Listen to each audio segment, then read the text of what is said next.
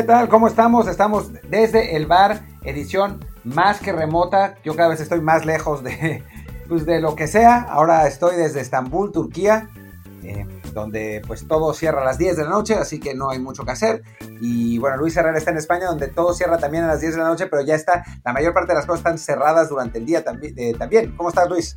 ¿Qué tal, Martín? Oye, yo sabía que te gustaba el kebab, pero tanto así como para ir a Turquía a buscarlo, pues como que es una exageración, ¿no? Aquí hay un montón.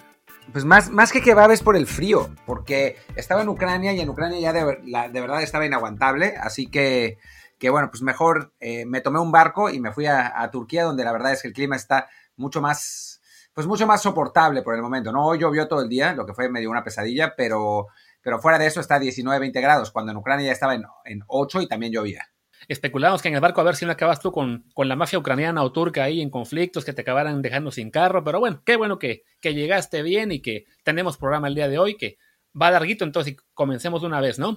Sí, sí, dale, dale, Pon, da los anuncios de, de rigor por favor, si no lo han hecho ya, suscríbanse a este programa en Apple Podcast, Google Podcast, Spotify, Stitcher, Himalaya, iBox, Castro, Overcast, de Podcast App y muchísimas más. Y pronto también una que otra más para que más gente nos encuentre. Por favor, también denle un review 5 estrellas donde se pueda.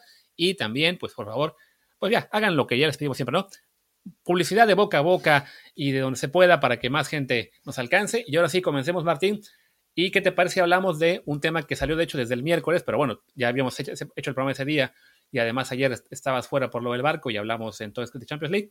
Pero bueno, el miércoles Chivas anuncia castigos muy, muy severos para Dieter Villalpando, que lo deja ya separado del plantel definitivamente, y a su vez para Alexis Peña, Gallito Vázquez y Chofis López, que los suspende y a su vez los pone transferibles. Y prometió ese día Ricardo Peláez que son los otros jugadores no van a volver a jugar en el club y también estuvo en esa, en esa rueda de bueno, en ese anuncio oficial a Mori Vergara que eh, prometió que habrá tolerancia cero para indisciplinas y todo acto contrario a sus valores, ¿no? La directiva Chivas se pone realmente, ahora sí, con mano dura, pues para lo que había pasado con Chivas, que ya había demasiado, demasiada indisciplina, digamos, menor, por llamar así, a lo que son unas fiestas y simplemente eh, salir a la calle o de fiesta cuando uno no debe, y ya una cosa mucho mayor, que fue el caso de Dieter Villalpando y lo que se le acusa, ¿no? Lo de, lo de Villalpando es muy grave, se le acusa de violación, esencialmente, así que eh, pues cualquier cosa que haga Chivas es poco. Sí, se tiene que comprobar y toda esa historia, ¿verdad? Pero, pero bueno, es un jugador con antecedentes no de, no, no de violencia eh, doméstica, pero sí de, indisciplinas diversas en distintos clubes. Entonces, pues tiene cierta lógica que, que Chivas no le dé el beneficio de la duda. De los otros jugadores, me sorprende el Gallito Vázquez, ¿no? Que no, no lo teníamos como un jugador indisciplinado. De hecho, es como el, ídolo del 95% de los eh, antiosorios que, que, que, querían que fuera al, al, Mundial, pues nomás porque era el único jugador que se les ocurría que tenía que ir. Eh, pero, pero sí es un jugador que en general era cumplidor, que no tenía esos antecedentes. Y en el caso de Alexis Vega, pues la verdad es que no lo conozco tanto como para saber, pero pues tampoco había, había escuchado de, de él. Pero bueno, ya que, ya que se fueron. Ojo, ¿eh? Peña, no Vega. Alexis Peña. Ah, Alexis Peña, ya me parecía raro. No, no tengo ni idea de quién es Alexis Peña. Sí, un chico de la banca, entonces sí, para, pero bueno, para, para dejar la aclaración, porque ahí, sí, la, confusión puede llevar a que luego más gente crea que fue Alexis Vega. Yo mismo creía que era Vega al principio, pero no, es Alexis Peña, un, chico de, la banca, no, tan importante para el plantel en ese sentido. Bueno, lo mismo que, de hecho, todos en este momento no estaban jugando mucho, pero sí, como dices, ¿no? Un, una acusación muy, muy seria contra Villalpando, que de hecho justo ahora leía que no aceptó el finiquito que le ofreció el club para ya quedar por completo separado, entonces va a seguir habiendo ahí este conflicto y la, y la, Fiscalía de Guadalajara confirmó que hay un, una, una, denuncia contra él que no se pueden dar más datos, pero que sí, hay una investigación y la cosa está realmente pues seria, ¿no? Sí, la verdad es que, que bueno, va, va, pues parece que es muy grave, esa es, esa es la realidad. Toda esa, la, la, historia de la extorsión y eso no tiene que ver con, la, con el hecho de la violación misma o de la supuesta violación, sino es porque la Fiscalía, alguien de la Fiscalía de Guadalajara le eh, pidió dinero a Dieter Villalpando por, eh, para exonerarlo, para, que se, para hacer que se olvidaran los, los eh, cargos en su contra. Pero no, la, la, chava no está para nada involucrada y la, la, situación que pasó no está para nada involucrada. ¿no? Son, son dos, dos contextos completamente distintos, simplemente para, para aclarar. Así que, bueno, pues creo que no, no queda mucho más que decir, más que esperar acontecimientos. Si Chivas hace bien, finalmente eh, pues toman cartas en el asunto porque se habían tardado en, sancionar a sus jugadores indisciplinados, en, darles verdaderas sanciones. En el caso de la Chopis es, como medio de risa la situación. Em, y bueno, también eh, a veces es chistoso cómo los jugadores defienden en, redes sociales las cosas que son evidentes, ¿no? O sea, dicen que se malinterpretaron o que los medios, la verdad, cuando en realidad tendrían que, pues agarrarse los huevitos y, tomar sus responsabilidades, ¿no? Claro, y además está el hecho de que, bueno, en este caso, eh, me tocó leer el mismo día que se hizo ese anuncio, gente que me decía, bueno, pero ¿por qué? ¿Por qué ahora sí? Y con Antuna o con, ahí sí, con Alexis Vega, no hubo lo mismo. Y si es de haber, gente, matices, ¿no? No es lo mismo para nada, eh, simplemente en este, ni siquiera en este contexto, de jugadores que se vayan de fiesta o que salgan borrachos en redes sociales o lo que sea, haya una denuncia penal contra un jugador, más allá de que sí, evidentemente es un caso que todavía falta que se, que se investigue, que se, que se dirima en, en, los tribunales, pero que evidentemente, y yo que Chivas ya para ellos fue un poco la gota que derramó el vaso, ¿no? Creo que sí podemos esperar ahora que si un, si vuelve a haber un caso en Chivas, de, aunque sea simplemente de, de fiesta, ahora sí, pues el castigo será mucho mayor o incluso de nuevo la separación del plantel como hacen con los más jugadores. Porque sí, en Chivas la verdad es que ya la cosa llegó a un nivel realmente preocupante. Hasta Uribe Peralta, que hace unas semanas lo mataban los fans porque se atrevió a quedarse a practicar con los del América en el clásico, salió a decir, a ver, pues sí, la gente tiene que ser más, más viva y tiene que ser más, este, más consciente de dónde está, ¿no? Ahí, ahí sí, no, no había nadie de, los fans de Chivas eh, hacer nada, porque sí, hay, que entender que, que sí, en el caso de Guadalajara, los temas realmente importantes que son de disciplina en el equipo y de, de tomarse en serio estar en el equipo en el que están, se habían relajado mucho. Por otro lado, eh, dejando que las, culpas, perdón, que las culpas cayeran sobre jugadores simplemente por su interacción social, digamos, con rivales, eh, pero que realmente pues que los agarraban de chivo expiatorio por haber jugado mal sin preocuparse por cuestiones ya mucho más de fondo que hay en el club, ¿no? Exacto, que obviamente, a ver, si hay constantes indisciplinas en un equipo es por algo. O sea, creo que, que si a Chivas le pasa todo el tiempo, o es que sus jugadores son más idiotas y los descubren más fácilmente, eh, o es que obviamente no hay eh, una pues tanto que hablaba a Mauri Vergara de los valores del club, no sé qué, pues quizás los valores del club no le quedan claros a los jugadores. No ha habido eh, una buena transmisión de valores por parte suya y de Peláez, porque eh, pues no sé si es una generación particularmente fiestera o particularmente estúpida que lo pone todo el tiempo en Instagram, pero eh, sí está claro que hay muchísimos más escándalos de Chivas últimamente que de cualquier otro equipo. Y también ahí, pues como dices, ¿no? toca ver también este, lo que es cómo manejar el club, porque yo, yo soy de la idea de que los jugadores, o sea, no hay que tratarlos como niños, o sea, los entrenadores no son sus niñeras, ni los clubes tienen que estar atentos a todo lo que hagan, pero sí se llega a un punto en el que te das cuenta de que ya hay demasiado relajamiento, sobre todo en un contexto como el actual, en el que irse de fiesta puede ser, eh, digamos, un factor clave para contagiarse pues, de la enfermedad que nos conocemos y que eso implique también estar indispuesto para el club por un tiempo, pues sí, el, el, plantel de Chivas aparentemente no, no le cayó el 20 nunca hasta ahora y además llegó esta situación ya mucho más seria con, con Dieter, que, que no sabemos si es, este, si es cierta o no, digamos, la denuncia, pero eh, por lo pronto la, investigación ahí está y sí, ya la directiva tuvo que decir, este, saben que basta, esto no, no puede seguir así y, y ya lo que el jugador haga más adelante, pues queda en él, ¿no? En el caso de los jugadores, los, de los demás jugadores que, están separados, se, mencionó ya desde ayer que ya ha habido clubes que están interesados en ellos, porque bueno, a fin de cuentas, como pasó hace unos meses con el caso de Renato Ibarra, el resto de equipos dicen, ah, pues aquí quedan unos libres, venga para mí, vamos a ver de qué me puedo reforzar. Creo que lo de Iter será un poco más complicado, pero sí, este, para Chivas creo que sí hay que, en este caso particular, si no aplaudirle, por lo menos reconocer que han tomado una medida que creo es la correcta y también pues veamos que la, que la sostengan, ¿no? Que no vengan en enero con el pretexto de que, bueno, como nadie compró el gallito, pues decidimos que se regrese, ¿no? Sino que ya, ya que decidieron poner una disciplina, así sea más severa incluso de lo que hubieran querido o de lo que un jugador merezca en particular, pues si ya la impusieron, ahora toca ser consistentes y que se respete eso, ¿no? Sí, exactamente. Estoy, estoy totalmente de acuerdo. Creo que no, no hay mucho más que agregar. Y en ese caso, pues, ¿qué te parece? Hablamos entonces del, segundo tema del día, que es el clásico de viernes, los picks de la NFL. La semana pasada, la verdad es que nos fue mal a, los dos. No, estuvimos tan mal en términos de los picks directos. Ambos nos fuimos 8-6, pero contra el spread sí fue nuestra peor semana. Yo me fui 2-4, tú te fuiste 1-5. Fue en general una semana bastante complicada con muchas sorpresas. Pero pues bueno, esperemos que ya esta sea un poquito más normalita y nuestros consejos le sirven más a la gente que nos sigue, ¿no? Sí, sí, la verdad, si hubiéramos metido dinero, nos hubiéramos quedado en bancarrota esta vez, pero bueno, pues no, no metimos. Eh, pero sí estuvo complicado, no, no fuimos los únicos que fallamos. Eh, hubo un montón de gente que, que, lo hizo también. Lamentablemente no pudimos meter pick del, del, partido de Green Bay contra San Francisco, porque creo que lo hubiéramos tenido bien los dos. Eh, pero bueno, pues, pues ni modo, a darle. De hecho, yo comenté en el extra del martes que el match-up de San Francisco me, daba ahí para pensarlo, pero que si no me animaba. Y ya, y bueno, ya después de eso vinieron todos los que fueron las, las bajas extra para los Niners por, por COVID y por lo que es el, la nueva regla de que cualquier contacto cercano deba también pasar a la lista de reservas. Entonces sí, ya, para, para el jueves ya era muy evidente que los Niners no iban a hacer rival. El spread subió creo que de 5.5 hasta 7, 7.5 y los Packers igual cumplieron. Pero bueno, creo que yo, al menos en los picks directos, yo sí alcancé a poner Green Bay también en la quiniela, que supongo que tú también, así que en ese sentido, pues si no había mucho para dónde irse, vámonos ahora sí con los juegos del domingo y arranquemos con la visita de los Seahawks a los Buffalo Bills. La, el spread es Seahawks menos 3 y las altas y bajas, si no me equivoco, eran 52.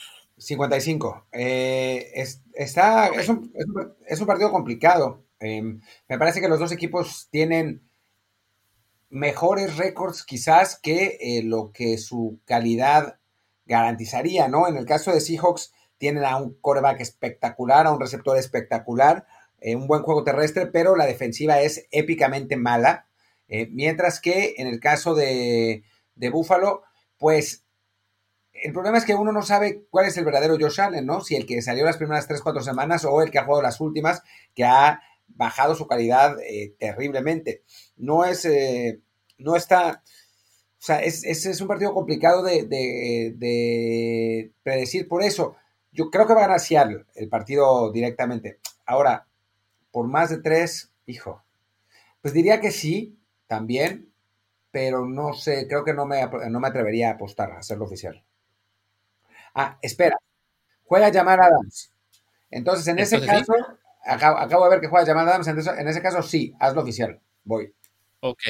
Yo estoy en las mismas, pero yo sí todavía no me animo a hacerlo oficial, aunque sí considero que, que Seattle puede ser favorito. Bueno, lo es, de hecho, en los números, pero también creo que va a ganar. Porque además, veía de que, por ejemplo, es el caso de ese equipo que de la costa oeste, al que le toca viajar a la costa este y jugar a sus 10 de la mañana, y Seattle es un equipo al que no le afecta. O sea, quizás los spreads contra equipos de la costa este a veces, digamos, se, se cargan hacia otro lado por eso, pero leía yo que los hijos van 10-0 en los últimos partidos en la costa este, y sí creo que son mejores que los Bills. Creo que Josh Allen es el, es el que hemos visto el último mes, porque además lo fue el año pasado y el anterior. Entonces, lo, que vimos en las primeras cuatro semanas fue creo que la, aberración y no la regla. Quizá mejore, pero no lo veo como un coreback que sea de élite, y sí lo ves hacer Wilson, entonces por ese lado yo sí me voy con los, con los Seahawks, pero por ser en Buffalo, no me animo a hacerlo oficial como pick, como pick del spread, aunque sí, también creo que lo van a cubrir. Perfecto. Pues vamos con el siguiente partido, que es Denver en Atlanta. La línea son los Falcons por 4, las altas y bajas 50. Em, pues está interesante. Yo la verdad es que esperaba que, que Denver estuviera más favorecido después de su eh, regreso heroico contra, contra los Chargers y bueno, Atlanta sí ganó, pero, pero pensaba que, por el récord de Denver y por el regreso, Las Vegas pensaría que, que, eran equipos que están, digo, no, en fin, están parejos para Las Vegas más o menos, según Las Vegas Atlanta es un poquito mejor, pero con la localidad son cuatro, yo pensaba que iban a considerar que Denver era un poquito eh, mejor y, dar pick o dar Atlanta más uno, pero Atlanta más cuatro no me gusta porque sí creo que Atlanta es el mejor, es mejor equipo que Denver, pero no confío en su desmadre mental como para ganar por más de tres puntos. De hecho, hasta podrían perder en el último minuto otra vez. Eh, yo diría que va a ganar Atlanta creo que no va a cubrir y no me atrevo a hacerlo oficial. Yo creo a mí me tocó ver el juego de Atlanta la semana pasada contra Carolina, que de hecho yo iba por Carolina pensando que Atlanta ya digamos se había venido abajo. Y la verdad es que Atlanta no solo ganó, sino que debió ganar por mucho más de lo que fue el partido. O sea, a, Atlanta Carolina no lo podía parar hasta llegar a zona roja, donde hubo muchos goles de campo. Pero sí, la, la ofensiva de los Falcons está mejorando bastante, ya está recuperando piezas. Es un equipo que se está, digamos, que está sanando, tanta gente que tiene lesionada y por ese lado creo que además que pueden tener un buen cierre y además si quieren todavía meterse de algún modo a la pelea por los playoffs, sobre todo ahora que se rumora que puede haber un octavo un octavo pick, digamos, un, octavo invitado a playoff por cada conferencia en la NFL. ¿En Este serio? juego es clave para ellos. Se, se- se puede dar, lo, lo van a proponer en caso de que hubiera partidos pos- o sea, cancelados por el tema de la pandemia. O sea, que no van a, no van a recuperar partidos ya en, en una semana 18, sino simplemente decir, bueno, nos vamos a, lo, que se pueda completar y por ese lado, pues para ser un poco más justos, metemos un octavo sembrado, ¿no? Entonces creo que Atlanta sabiendo eso, y bueno, no solo ellos, pero muchos equipos, están tratando de cerrar fuerte. Y los Broncos, si bien le ganaron la semana pasada a los Chargers, pues tuvieron un poco de ayuda de este equipo que es Los Ángeles, que no sabe conservar ventajas, como era en su momento Atlanta. Entonces yo igual como tú, creo que Atlanta va a ganar. Eh, tampoco me animo a decir eh, un pick oficial, pero creo que sí van a cubrir en casa el spread ante unos Broncos que si bien han mejorado, pues siguen siendo un equipo más o menos limitado en cuanto a potencial, sobre todo en términos de quarterback, donde creo que el duelo Matt Ryan acompañado de Julio Jones y Calvin Ridley es bastante superior a, a Drew Locke y lo que le queda al lado, ¿no? Vámonos ahora con lo que es el duelo Chicago contra Tennessee. En Tennessee, casa de los Titans, la línea es Titans menos 6.5. Eh, pues miren, a mí me, me parece que Chicago es más una mentira que Titans. O sea, Titans tiene, sí es verdad que la defensa de Chicago es buena, pero no me parece que sea élite. Tiene algunos jugadores élite, pero la defensa en general no. Y, y Titans sí tiene un muy buen coreback y sobre todo un gran corredor. Y además Titans tiene un muy buen receptor también, ¿no? En AJ, Brown. Entonces, pero no veo a, a Tennessee ganando por, eh, por seis puntos. A nadie. No ha ganado ningún partido por seis puntos, si no me equivoco. Eh, entonces, ¿por qué va a hacerlo ahora contra un equipo que defensivamente está bien? Eh, yo sí creo que va a ganar Tennessee, pero no creo que vaya a cubrir y me parece que, y, y lo voy a hacer oficial. Sí, además está el detalle de que, bueno, Tennessee perdió su tackle izquierdo hace dos semanas, este, o tres ya, este, al Tyler Lewan, que es una baja muy dura para esa línea ofensiva, que ya la temporada, que ya había perdido en, la, en lo que era la pretemporada, al tackle derecho de antes, que era este Jack Conklin. Entonces, es una línea que comparada con lo que el año pasado era muy dominante, pues ahora ha perdido a sus dos jugadores eh, clave en ambos extremos. Y eso pesa, ¿no? Además, como dices, ¿no? La, la, defensa de los, de los Bears es muy, muy buena. O sea, el equipo como tal, yo lo veo como medianito, pero la defensiva es muy, muy buena, más allá de que haya un, un poco de lesiones esta semana. Y sí, quizá lo, Las Vegas lo que está pensando es que simplemente ni Nick Foles ni Mitch Trubisky van a mover el balón, aunque la defensiva de Tennessee ha sido de lo peor en la liga este año, realmente, ¿no? Quizá la peor incluso que Seahawks y que Patriots. No, perdón, que Patriots no, que Seahawks no, y que... Peor que, peor que Seahawks, no. no la, la defensa de Seahawks es la, es, tiene en varias categorías es la peor de la historia de la NFL. Sí. No y no, la de Titans, de algún modo, también en otras categorías. Es una cosa de locos. O sea, es, digamos, es, es el Seattle de la, de la americana a esos niveles de defensiva. Entonces sí, creo que es un duelo que evidentemente depende mucho de, o sea, que va a ser aparentemente después de de, de, de pues, de, la, las fuerzas de cada equipo se enfrentan entre sí, la ofensiva de Tennessee contra la defensiva de los, de los Bears, y creo que igual como tú, ¿no? Que los Bears pueden mantener este partido más o menos parejo, aunque sí, también me voy con Tennessee y me voy con que cubre el spread Chicago, tampoco lo hago oficial, estoy en este momento muy temeroso, no he, no he puesto ningún juego como, como oficial, pero bueno, ya cambiaremos eso más adelante. Sí, sea hombrecito. Bueno, el siguiente, el siguiente partido es entre. Esperen que se me. El siguiente partido es entre. Es que se me, había tirado hacia arriba donde tengo la lista. Ya que está. Detroit contra Minnesota. La línea es eh, Vikings eh, por cuatro después de su triunfo contra Green Bay eh, y la derrota de Detroit ante Indianapolis por, por paliza. Hijo, ese es un partido interesante porque Detroit se había visto bien antes de, de, este, de esta derrota contra, contra Indianapolis. Parecía que, que iba, iba de, de, subida, por decirlo así. Eh, y Minnesota, bueno, con la, el regreso de Dalvin Cook, eso pues sí, cambió por completo la dinámica de los, de los, de los Vikings, ¿no? Incluso le permitió a Kirk Cousins tener un poco más de, de espacio para respirar en, en la bolsa y, dar un mejor partido.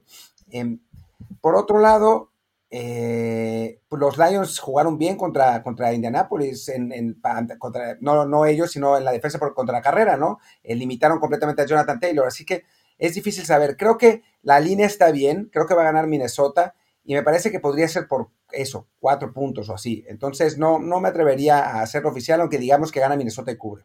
Yo aquí mucho ojo. En este momento cuando grabamos, que lo estamos haciendo en viernes por la tarde-noche de aquí, eh, hay que recordar que Matthew Stafford, el coreback de los, de los Lions, fue colocado en la lista de COVID porque su familia tuvo un contacto cercano con alguien contagiado. Entonces es probable que se pierda el partido. Si se lo pierde, evidentemente la línea va a cambiar y Detroit va a tener muy complicado ganar, pero eso no se va a saber seguramente hasta el mismo domingo. Entonces ahí sí habrá que estar en este periodo. El, sábado el, sábado le hacen el test. Si es negativo, entonces juega. Si es positivo, entonces no. Ah, está, Pues bueno, entonces, si, si, juega o no, espérense a saberlo para ya saber de qué lado apostar. Si se la quieren jugar a que, a que, no, va, a que no va a jugar, pues apuesten desde ahora por Minnesota. Yo de todos modos creo que Detroit es un equipo que, que, está ahí, que no es tan malo como, como se vio, digamos, en el marcador contra Indianapolis. Eh, estuvo en la pelea por buen rato hasta que al final un pick six le, le empezó ya a desbalancear eso.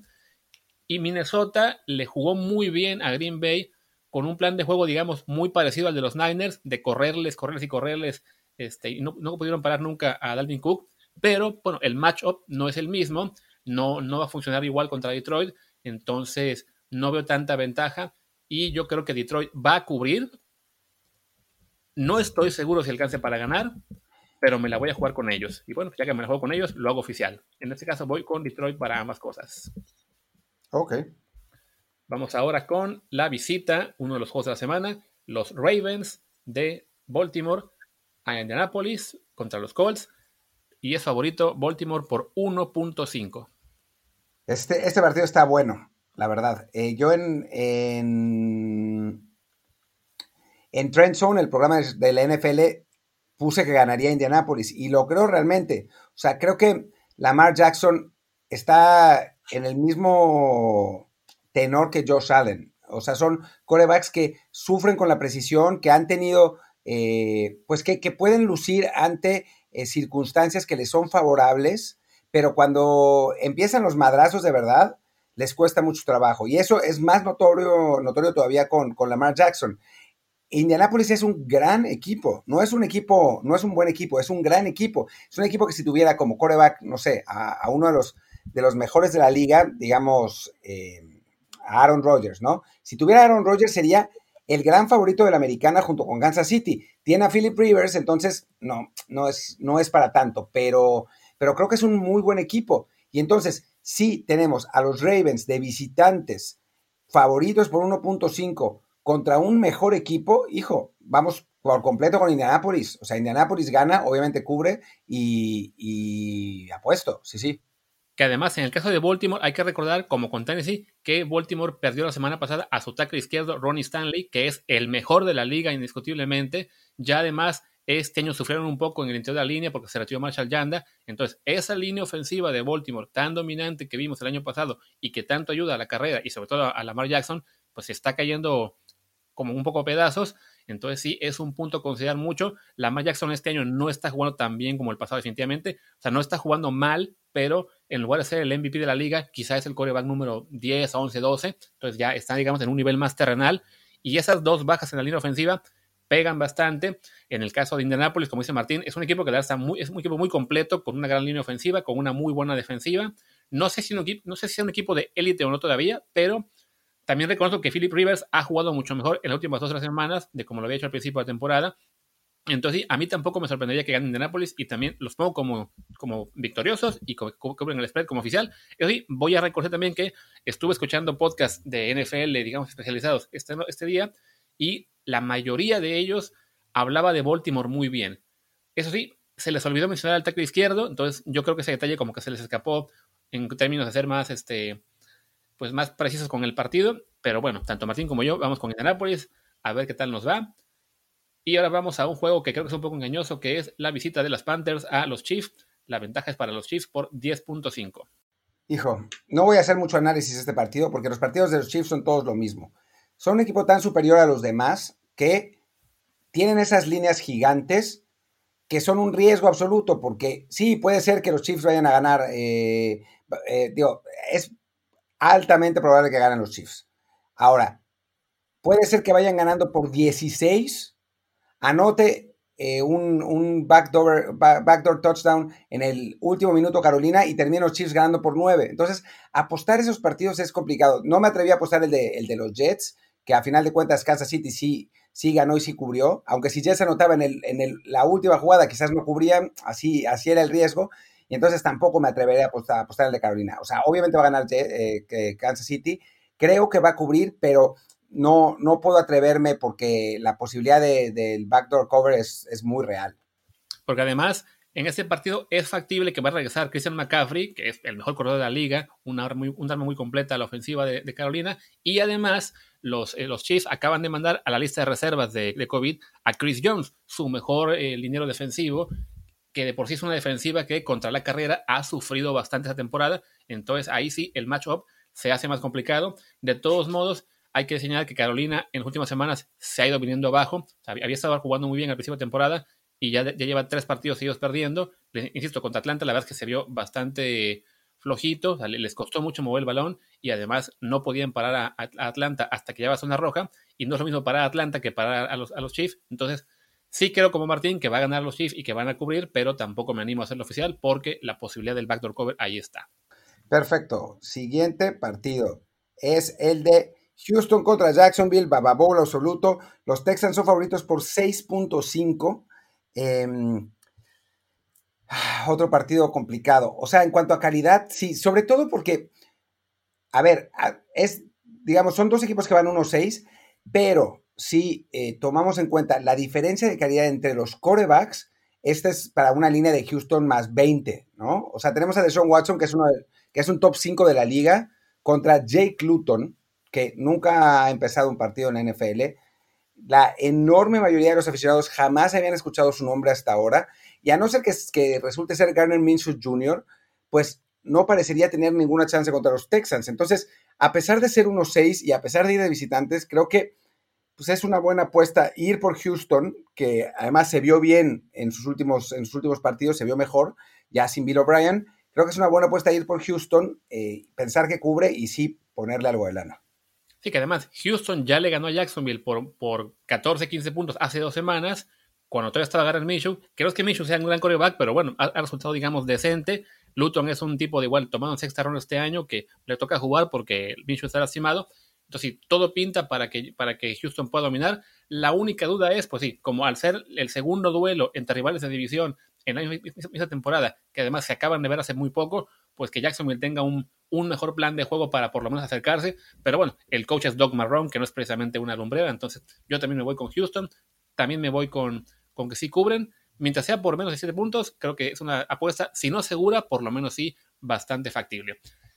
Y bueno, vamos de un Baba en la americana a uno en la nacional con la visita de los Giants de Nueva York al Washington Football Team y es favorito Washington por 2.5. Los Giants son un equipo raro porque en general han, han logrado mantener los partidos parejos pese a que los siguen perdiendo, incluso contra Tampa Bay, al que, eh, digo, sí es verdad que Tampa Bay cometió eh, varios errores, pero estuvieron a nada, una conversión de, de empatarse el partido y mandarlo a tiempo extra, ¿no? Entonces, eh, es un equipo, este de los Giants, que pese a ser malo, es la realidad, sí tiene con qué pelear esos partidos. Ahora, dicho esto, ha perdido contra todos, contra buenos y malos por igual. Y Washington hace algunas cosas bien, eh, sobre todo en, defensa, su línea es eh, muy peligrosa contra la carrera y contra el pase, es una de las mejores líneas de la liga y no puedo encontrar ninguna línea, ninguna línea, por decirlo así, pero no me refiero solo a, las líneas, sino a ningún área de juego de los Giants en el que en las que sean excelentes, ¿no? Y si le sumas que Daniel Jones eh, contra presionado es un poco un desastre, pues me parece que eso da, da como consecuencia que Washington gane el partido.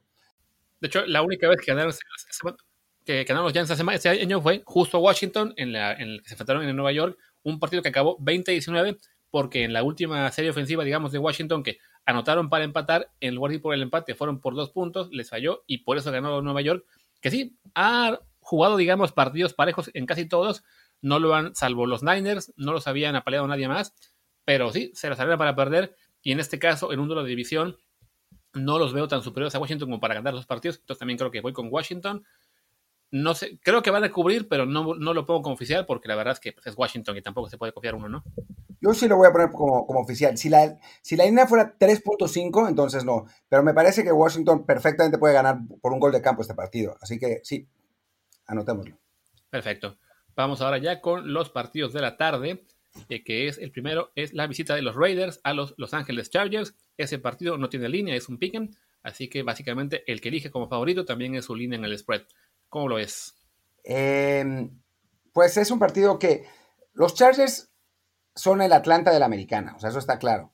Es un equipo que se las ha arreglado para perder partidos en los que debería haber ganado realmente. O sea, si, si no hubieran hecho las estupideces que han hecho, es un equipo que perfectamente podría ir 4-3 o 5-2 incluso, ¿no? O sea, han tenido ventajas de 10 puntos, no, 16 puntos en los últimos cuatro partidos. Es insólito.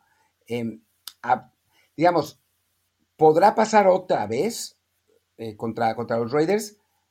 Pues yo quiero pensar que no. O sea, los Raiders son un equipo que da una de cal por una de arena, han estado dando de cal, así que creo que es posible que, que la, la, de arena contra un equipo que está muy subvaluado como, como los Chargers, ¿no? Entonces, creo que van a ganar los Chargers. Creo que, que, bueno, pues obviamente van a cubrir porque la línea es pick. Y entonces, pues sí, apostaré, apostaré. Eh, confío en, en que los Chargers van a eh, quitarse las telarañas psicológicas y van a, van a conseguir el triunfo en este partido. Aquí el problema, es con, el problema sobre todo es que con los Raiders es que sí, no sabe uno qué, qué, semana van a aparecer bien o mal, ¿no? O sea, es un equipo que ya le ganó a los Chiefs, le ganó a los, a los Saints, le ganó bien a los Browns la semana pasada, pero también ha perdido contra los Bills, contra los Pats, contra, no me acuerdo quién fue su tercera derrota. Contra Kansas City, Entonces, horrible. Sí, no, no. Ah, no se fue Kansas. No, no, no, fue con Tampa Bay. Fue con Tampa Bay. Sí, fue con Tampa sí, Bay. Este, entonces, digamos, sus, sus, derrotas en principio, ninguna ha sido una derrota en contra rivales muy malos, pero pues, los Chargers, más allá de su récord de 2-5, deberían estar mejor, ¿no? Entonces, yo creo igual que los Raiders eh, llegan un poco mejor, en ese, porque bueno, le, le, han ganado mejores equipos y tienen mejores perspectivas esta semana. Los Chargers, este, pues se las ingenian para perder y no veo cómo vayan a, a cambiar esa mentalidad de una semana para otra.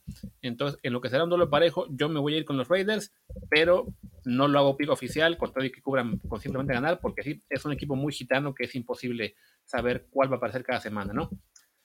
Y bueno, vámonos al, al duelo en teoría más parejo de la semana, que es la visita de los Steelers a los Cowboys. 14 puntos de ventaja en el spread para Pittsburgh. Pues miren, los, los Cowboys son un mejor equipo que los Jets, pero con el coreback que tengan, que quién sabe, estos corebacks son muy, eh, muy, o sea, no los conozco, francamente. Eh, Garrett Gilbert, y bueno, Cooper Rush sí lo conozco y es terrible, a Garrett Gilbert no, la verdad es que no lo conozco. Eh, entonces, me parece que salvo que sean sorprendentemente buenos, Dallas va a ser una catástrofe. O sea, va, va a ser realmente un desastre. Y Pittsburgh es en este momento si no el mejor equipo de la liga, por lo menos el segundo, con un montón de armas a la ofensiva, eh, que, bueno, para defensa, la horrorosa defensa de Dallas va a ser un suplicio, y a la defensiva, pues es una de las mejores de la liga también, y el nuevo coreback de Dallas, quien quiera que sea, va a sufrir contra la, la secundaria y contra la, la, presión que da Pittsburgh.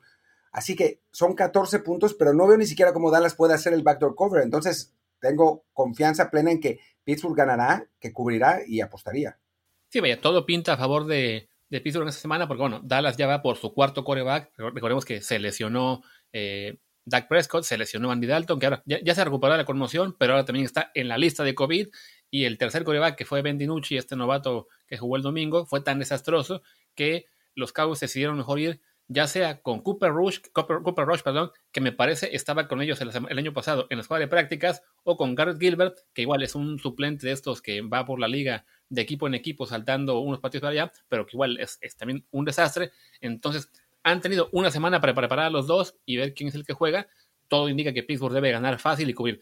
El único detalle, ojo, es que los Steelers son un equipo muy dado a, pues según el sapo, tirar la pedrada. Lo vimos este año que sufrieron un poco con Denver, con los Giants, eh, y además me pasaron la, estadística de que desde hace unos años en partidos en los que están favorecidos por 10 o más puntos en el spread, van 5-12. Y en partidos, además, en ese tipo de partidos, el over-under acaba 2-15. O sea, suelen, digamos, ser como que bajar la, la, velocidad y conformarse con ganar. En este caso, de todos modos, la verdad es que sí pinta demasiado fácil. O sea, el, el, el matchup es realmente muy beneficioso. Pero bueno, la, la posibilidad del backdoor, del, del, perdón, del backdoor cover ahí va a estar o de que simplemente Pittsburgh se conforme con meter 14 puntos y parar, pero no, la verdad es que bueno, todo indica que es Pittsburgh. Y ya he hecho la, acotación de, bueno, que no, no siempre les va muy bien en el sentido, también lo pongo como pick oficial, porque sí, este caso es de que, la diferencia es demasiada. Sí, francamente, es que es, demasiado. Y el partido que sigue es Miami contra Arizona, que va a ser uno de los partidos más interesantes de la, eh, de la semana. Creo que, los Cardinals, lo, dije en Trend Zone y, y, lo sostengo, creo que los Cardinals es un equipo que va en, en su reconstrucción, porque recordemos que hace dos años eh, los, los, Cardinals tuvieron el pick número uno y Miami hace un año no tuvo el pick número uno, pero pues por ahí anduvo. Eh, son dos equipos en reconstrucción y me parece que los, los Cardinals van un poco más avanzados, ¿no? Eh, no sabemos qué onda con Tua todavía, no jugó bien contra, contra los Rams, aunque no necesitó jugar bien tampoco. Ahora, Arizona tiene una defensa que no es tan buena, entonces pues Tua podría tener cierto, pues cierta comodidad para jugar, no, no es como, como enfrentar, bueno, contra a los Rams, precisamente, que tiene una defensa, eh, pues una de las mejores de la liga. Entonces, eh, me parece que Miami puede mantener el partido competitivo. Dicho esto, Arizona es un equipo que en este momento es mejor para mí, eh, tiene un mejor coreback, tiene un mejor receptor número uno. la defensa de Miami es mejor, pero no, no lo suficiente como para que desbalancee ese partido a su favor. Pero, así que, perdón, creo que Arizona ganará, pero no me atrevo a eh, pronosticar que cubra una línea de 4.5. Eh, creo que podría ganar por 3, por ejemplo. Eh, y entonces yo voy a decir que Arizona gana, que no cubre y no, no apostaría porque me parece que este, este va a ser un duelo parejo que, pues si pasan dos o tres cosas así de suerte y eso, podría ganar Miami incluso. Yo creo que aquí la, la, mayor duda es qué versión de Tua vamos a ver, ¿no? Si es Tua de nuevo, el que jugó su debut la semana pasada, pues muy discreto, que básicamente él no tuvo que hacer nada porque fue el resto del equipo el que se encargó de, de resolver todo, tanto la, defensiva, los equipos especiales hicieron también puntos, este, y Tua no tuvo que hacer gran cosa. O si vamos a ver un salto de nivel esa semana contra una defensiva menos competitiva como es Arizona, comparada con la de los Rams. De todos modos, yo sí creo que este año los Cardinals, y lo hemos hablado Martín y yo varias veces fuera del aire, creo que Arizona está, si no sobrevalorado, sí digamos este, que hay demasiado entusiasmo con ellos por lo que han hecho en partidos en su división contra los Niners, contra los Seahawks, pero que falta verlos contra rivales de, fuera de, la división oeste de la nacional, pues para ver realmente qué tan buenos son, ¿no? Recordemos que es un equipo que ya se las arregló para perder ante Detroit, ante Carolina, que son rivales, digamos, no tan fuertes, y Miami, en cambio, ya le ganó a los perdón, ya le ganó a los, a los Niners, ya le ganó a los Rams, le hizo buen partido a los Seahawks, los que perdió además también fueron contra los Patriots cuando todavía eran medio respetables y contra los Bills, eh, aplastó, no me acuerdo a quién más, ah, a los, a los Niners precisamente, entonces, creo que los, que los Dolphins en general sí van, yo, creo que van más avanzados que Arizona. La gran duda es qué coreback vamos a ver este domingo en términos de si es el Tua del colegial, que era una, una maravilla, incluso mayor a lo que fue Kyler Murray, o el Tua discreto la semana pasada. qué lástima que no esté en este partido Fitzmagic, porque creo que con él sí me hubiera confiado a ir con todo por Miami porque me parece que es mejor coreback, más avanzado, pero bueno, entiendo que Miami quiera ya empezar a ver qué tiene con, con Tua Tagovailoa. De todos modos, me la voy a jugar con que Miami gana y por lo tanto que cubre el spread y luego como pico oficial.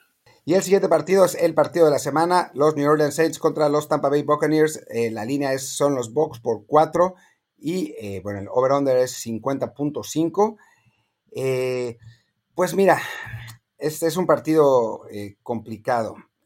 No sé muy bien, eh, no sé muy bien qué, qué decir, porque la clave es ver si está, si, si, regresa Michael Thomas realmente, porque si, si Thomas regresa, creo que los Saints pueden mantener el partido competitivo. No, no voy a decir que ganan, porque me parece que, Tampa Bay está mejor en este momento, pero, pero pues Michael Thomas es uno de los mejores receptores de la liga. Si está y está cerca del 100%, pues Drew Brees va a tener armas, ¿no? La defensa de, Tampa Bay es mejor, eh, la de Saints no es mala, pero la de Tampa Bay es mejor, y entonces creo que eh, por ahí puede estar la diferencia. Los dos corebacks no son lo que eran antes. Eh, están, los receptores de, Tampa Bay están, no están a 100%, ni, ni Goodwin ni Evans. Va a regresar Antonio Brown. Creo que este partido va a funcionar relativamente bien porque no va a despedazar el vestidor, que es lo que terminará sucediendo.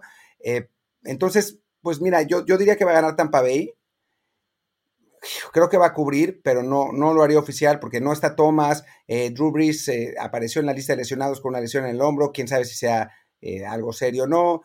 los receptores de Tampa Bay, pues también quién sabe. Antonio Brown. Hay demasiadas interrogantes, pero creo que gana Tampa Bay y que cubre. Yo también creo que ganan Tampa Bay que cubren. No me animo a hacerlo oficial porque sí es un partido pues que puede ser, digamos, de, volteretas y, o de, que se decide por un gol de campo.